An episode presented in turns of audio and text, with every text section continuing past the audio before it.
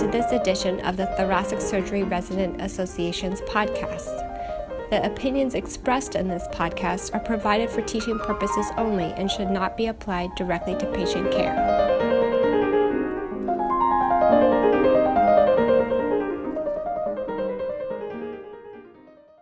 Hello, uh, I am Jacob Miller, an integrated cardiothoracic surgery resident at Washington University School of Medicine in St. Louis, and I'm here today with Dr. Peter Manning, a professor of pediatric cardiothoracic surgery at St. Louis Children's Hospital. Today we're going to discuss congenital tracheal stenosis, the diagnostic process and its treatment options. I want to thank you for taking the time to speak with us today. Thanks for having me. Okay, let's get started with the case presentation. A four month old presents with new onset respiratory symptoms, including a croupy cough and stridor. The family notes that a sibling has had a runny nose and a cough for a few days. The patient's breathing has been very noisy, and in retrospect, he has always been a bit of a noisy breather and has had poor feeding tolerance. An ENT consult was obtained and bronchoscopy performed. They noted complete tracheal rings and tracheal stenosis. Otherwise, the patient has always had good care and has no other medical history or relevant family history. He is sent to you in consult. What things in the bronchoscopy do you look for specifically to help confirm the diagnosis or guide eventual surgical management? Well, this scenario that you described is pretty typical for children with complete congenital tracheal rings and stenosis uh, related to that. Um, they often will be symptomatic uh, early in life in terms of noisy breathing, but not to the point where it really raises too much suspicion until a few months down the road when they get their first exposure to a viral illness, which increases the secretions, a little edema in the airway, and they start to decompensate.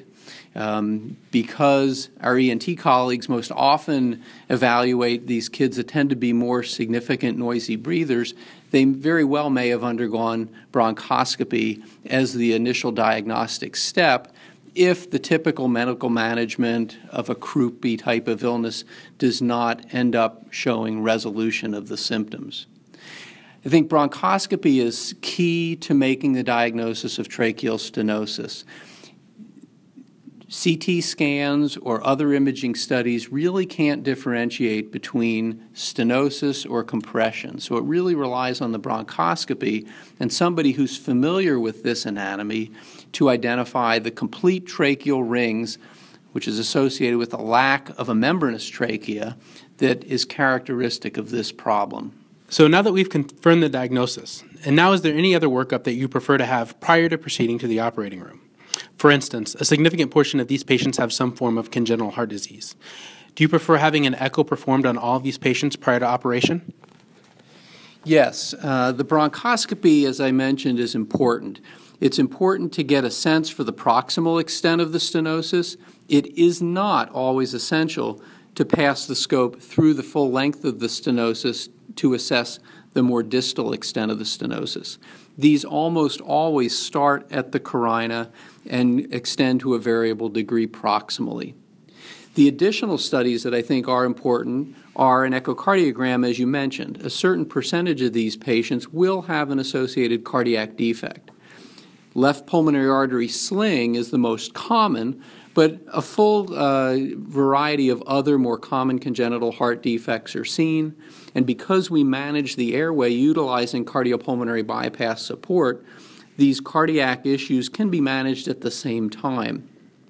Additionally, we routinely perform CAT scans of the chest, usually with uh, uh, CT angiography, not so much to define the degree of stenosis of the airway, but to identify the adjacent vascular structures and to identify branching abnormalities of the airway, such as the presence uh, of a bronchus suis or pig bronchus coming off the, uh, um, the mid trachea to the right upper lobe. So now that we've uh, established the diagnosis and fully understand the anatomy as well as any other congenital anomalies, we can go ahead and proceed to repair. Now, the field has swung pretty heavily towards a slide tracheoplasty for most repairs, as you have advocated for in the past. In which patients do you feel a slide tracheoplasty is appropriate, and maybe more importantly, are there any patients you feel that it is not appropriate? The short answer for who I think a slide tracheoplasty is appropriate is everyone. Um, historically, tracheal reconstruction in adults and children uh, have utilized a number of different techniques, from simple resection and reanastomosis to various types of patches using either pericardium, rib cartilage, or the like. And it was really in the, uh, uh, the late 80s, early 90s that slide tracheoplasty first became described and, uh, and really caught on.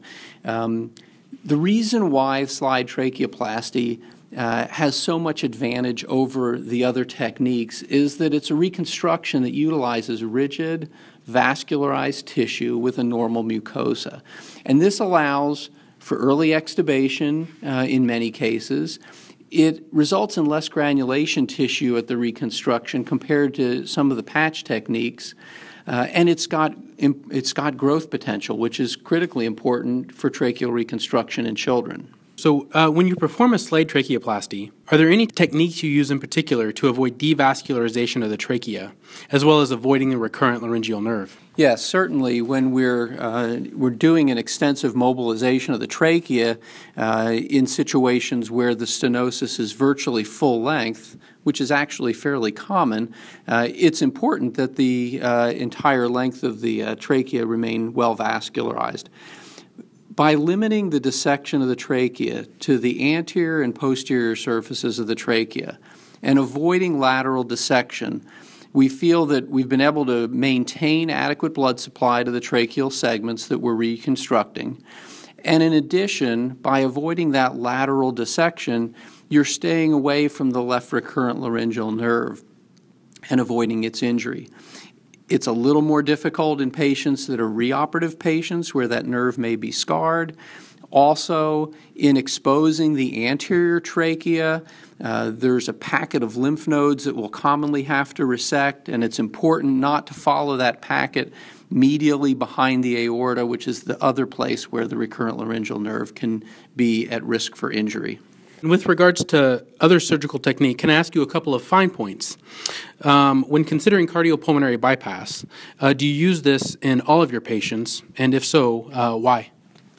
And this is another one of those situations where it's a it's an easy always answer. Um, particularly because the, the vast majority of children that are presenting with these congenital tracheal stenoses are young children in the first months or certainly first year of life it would be extremely difficult to perform this reconstruction while you're still needing to ventilate the lungs.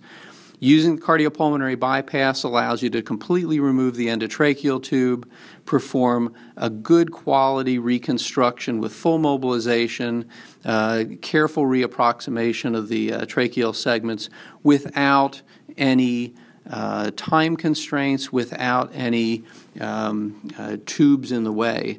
Um, if the tracheal reconstruction is the only thing that needs to be taken care of. This can be done with normothermic bypass without the need to stop the heart at all. Typically, our bypass times for isolated tracheal reconstructions would be in the range of about an hour.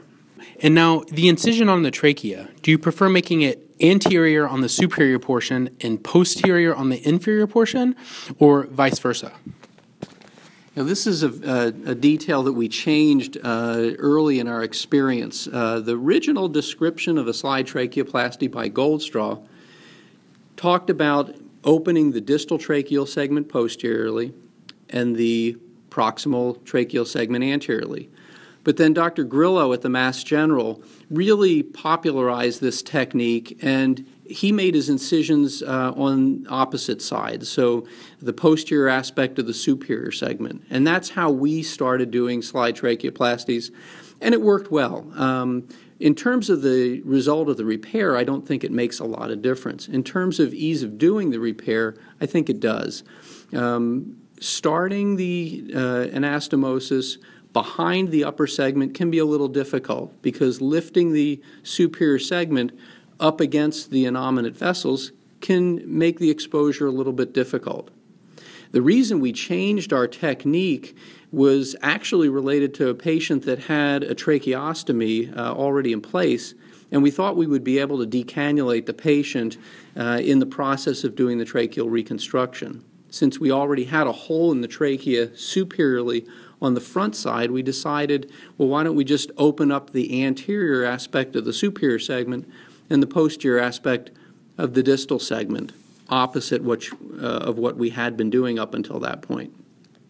We found that this certainly did facilitate uh, being able to, uh, to deal with the tracheal stoma, but also found that the distal uh, segment on the posterior wall was a lot easier to see to begin that anastomosis. Um, and so uh, we stuck with it and, and found that the uh, exposure for the entire length of the anastomosis was far easier uh, starting posteriorly uh, and distally down on the back of the trachea by the carina and working superiorly uh, up toward the front. Now, you had mentioned uh, previously a bronchus suis, uh, a tracheal right upper lobe bronchus. If a patient does have this congenital anomaly, does this impact your surgical strategy in any way? It, it can in some cases. First of all, um, a bronchus suis or a pig bronchus, right upper lobe bronchus coming off the trachea, is a relatively common finding in, in, this population. It's often the segment just beyond the bronchus suis down to the true carina that is involved with the complete tracheal rings. Some surgeons have advocated uh, uh, doing their slide a little more side to side rather than front to back in response to this. Uh, we haven't really changed uh, our technique uh, dramatically in any way. Um, I think the the trick is you need to open the proximal segment to a point a little bit above the takeoff of the uh, bronchus suis, but still being able to do a front to back uh, reconstruction uh, is not terribly difficult, even with that bronchus coming off uh, uh, the right side. It's on the segment that is going behind uh, the lower segment uh, and really doesn't need any extensive additional dissection. Um, and the exposure for the anastomosis is, uh, is not uh, particularly challenging. And when you're suturing on the trachea, what suture do you prefer to use and why? Yeah, in our experience, we've used uh, a running uh, monofilament absorbable suture. Uh, some groups have advocated uh, interrupted suture techniques. Um, we haven't found that, that we've had problems with the running technique. Um, it's uh, relatively quick to do a running technique. We uh, try to get bites into the tracheal cartilage as we go, but don't uh, always uh, get a bite of cartilage. Uh, it's more important, uh, as with any anastomosis, to pay attention to your spacing as you're bringing the edges together so they match up. Usually, one segment may be under a little more tension during the anastomosis than the other, so it's important to make sure you're uh, looking at a good size match by the time you get done so no part of the anastomosis is under tension. Occasionally, you will need a repair suture uh, for an air leak, most commonly at the very superior aspect of the uh, repair, which is usually very easy to see um, after completion. So, in uh, patients who are dis- who are discovered to have a cardiac anomaly that also requires repair, how do you approach that scenario in the operating room? So, as I mentioned before, we do all the tracheal reconstructions utilizing cardiopulmonary bypass support. So, the need to uh, perform a cardiac operation can be easily folded into the plan. Our uh, uh, strategy had always has always been to deal with the cardiac problem first. Um, if it's a VSD, tetralogy repair, go on bypass, manage that. The most common uh, cardiovascular anomaly seen with tracheal stenosis, of course, is left pulmonary artery sling. Um, that can be repaired without the need for cross clamp time, and that is very important to get out of the way before the tracheal reconstruction because mobilizing and reimplanting the left subclavian artery gets it out of the way um, uh, for doing the tracheal repair. So it's important to get that done first. Otherwise, you wouldn't really be able to do the repair on the trachea. Once the operation is complete, what concerns do you have in the immediate postoperative period? Specifically, how do you manage endotracheal suctioning? So, probably the most common problem we ran into early in our experience with was plugging of the endotracheal tubes in the early post op period. Uh, and we found that this was largely uh, able to be managed by performing a good, thorough bronchoscopy at the very end of the procedure. So, once the chest is closed with a flexible scope, we go down confirm the positioning of the endotracheal tube, uh, and also really clear the airway of secretions. Um, after these cases, these kids can have some thick, bloody secretions, and if you don't clear these early on, they build up, they get dried out, they plug up the endotracheal tube, and then it becomes an emergency. By suctioning out the airway very well in the operating room, you have far fewer problems up in the intensive care unit. And then up in the intensive care unit, we'd be pretty aggressive with keeping the kids on a high humidity uh, gas mixture uh, to keep the secretions thin, and allowing the nurses to be fairly aggressive with doing typical endotracheal tube suctioning, instilling saline, suctioning things out. Being gentle, as long as you're not meeting resistance, you're not going to damage the airway. And how soon after tracheoplasty are you comfortable with the patient being extubated?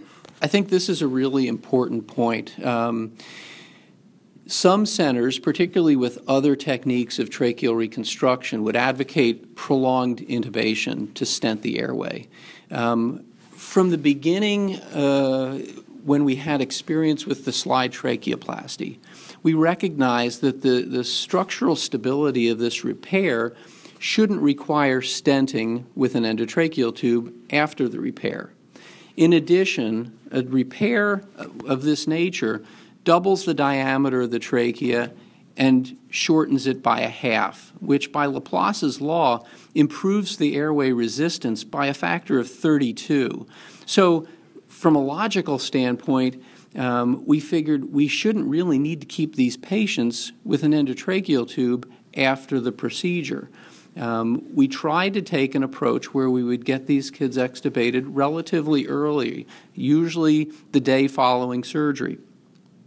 After our initial uh, experience with our first 40 patients, we actually looked back and tried to identify were there things that could help us predict who would or wouldn't be able to be extubated early. And we found two factors were uh, predictive of a failure to extubate kids within 48 hours of a slide tracheoplasty. One factor was cardiopulmonary bypass time, which we felt was a surrogate for the need for an additional cardiac repair, and figured that probably wasn't a modifiable risk factor. The other factor was whether the children went to the operating room already on a ventilator. Kids that went to the uh, OR intubated already, didn't come off the ventilator as quickly postoperatively. Initially, we didn't think this was going to be a modifiable risk factor, but we took an approach where we tried to get kids extubated earlier uh, before their surgery, give their airway a chance to settle down, get rid of the edema and inflammation, and then go to the operating room.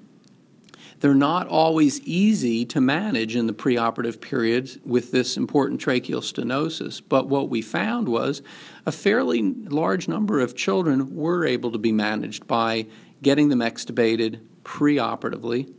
Many of these children were, extubate, were intubated in the first place for relatively marginal indications, and they could be, frankly, fairly difficult to manage on a ventilator, and sometimes were easier to manage once you got the plastic out of the airway. We found that with an aggressive approach at getting kids extubated preoperatively, our incidence of being able to extubate earlier postoperatively started to rise as well. So, again, I think it confirmed in our mind that plastic is not the friend of the small airway. And preoperatively or postoperatively, the less time a patient's on a ventilator, the better for their airway. And with regards to follow up bronchoscopy, uh, what is your preference on timing? So, um, again, many of these kiddos we try to get extubated in the first couple of days after the surgery. Uh, we adopted a practice of doing postoperative routine bronchoscopies at one and two weeks following the operation. Um, at the one week bronchoscopy, if the airway looked good and the kids were doing well clinically, we would often allow discharge from the hospital and perform the second week bronchoscopy uh, as an outpatient.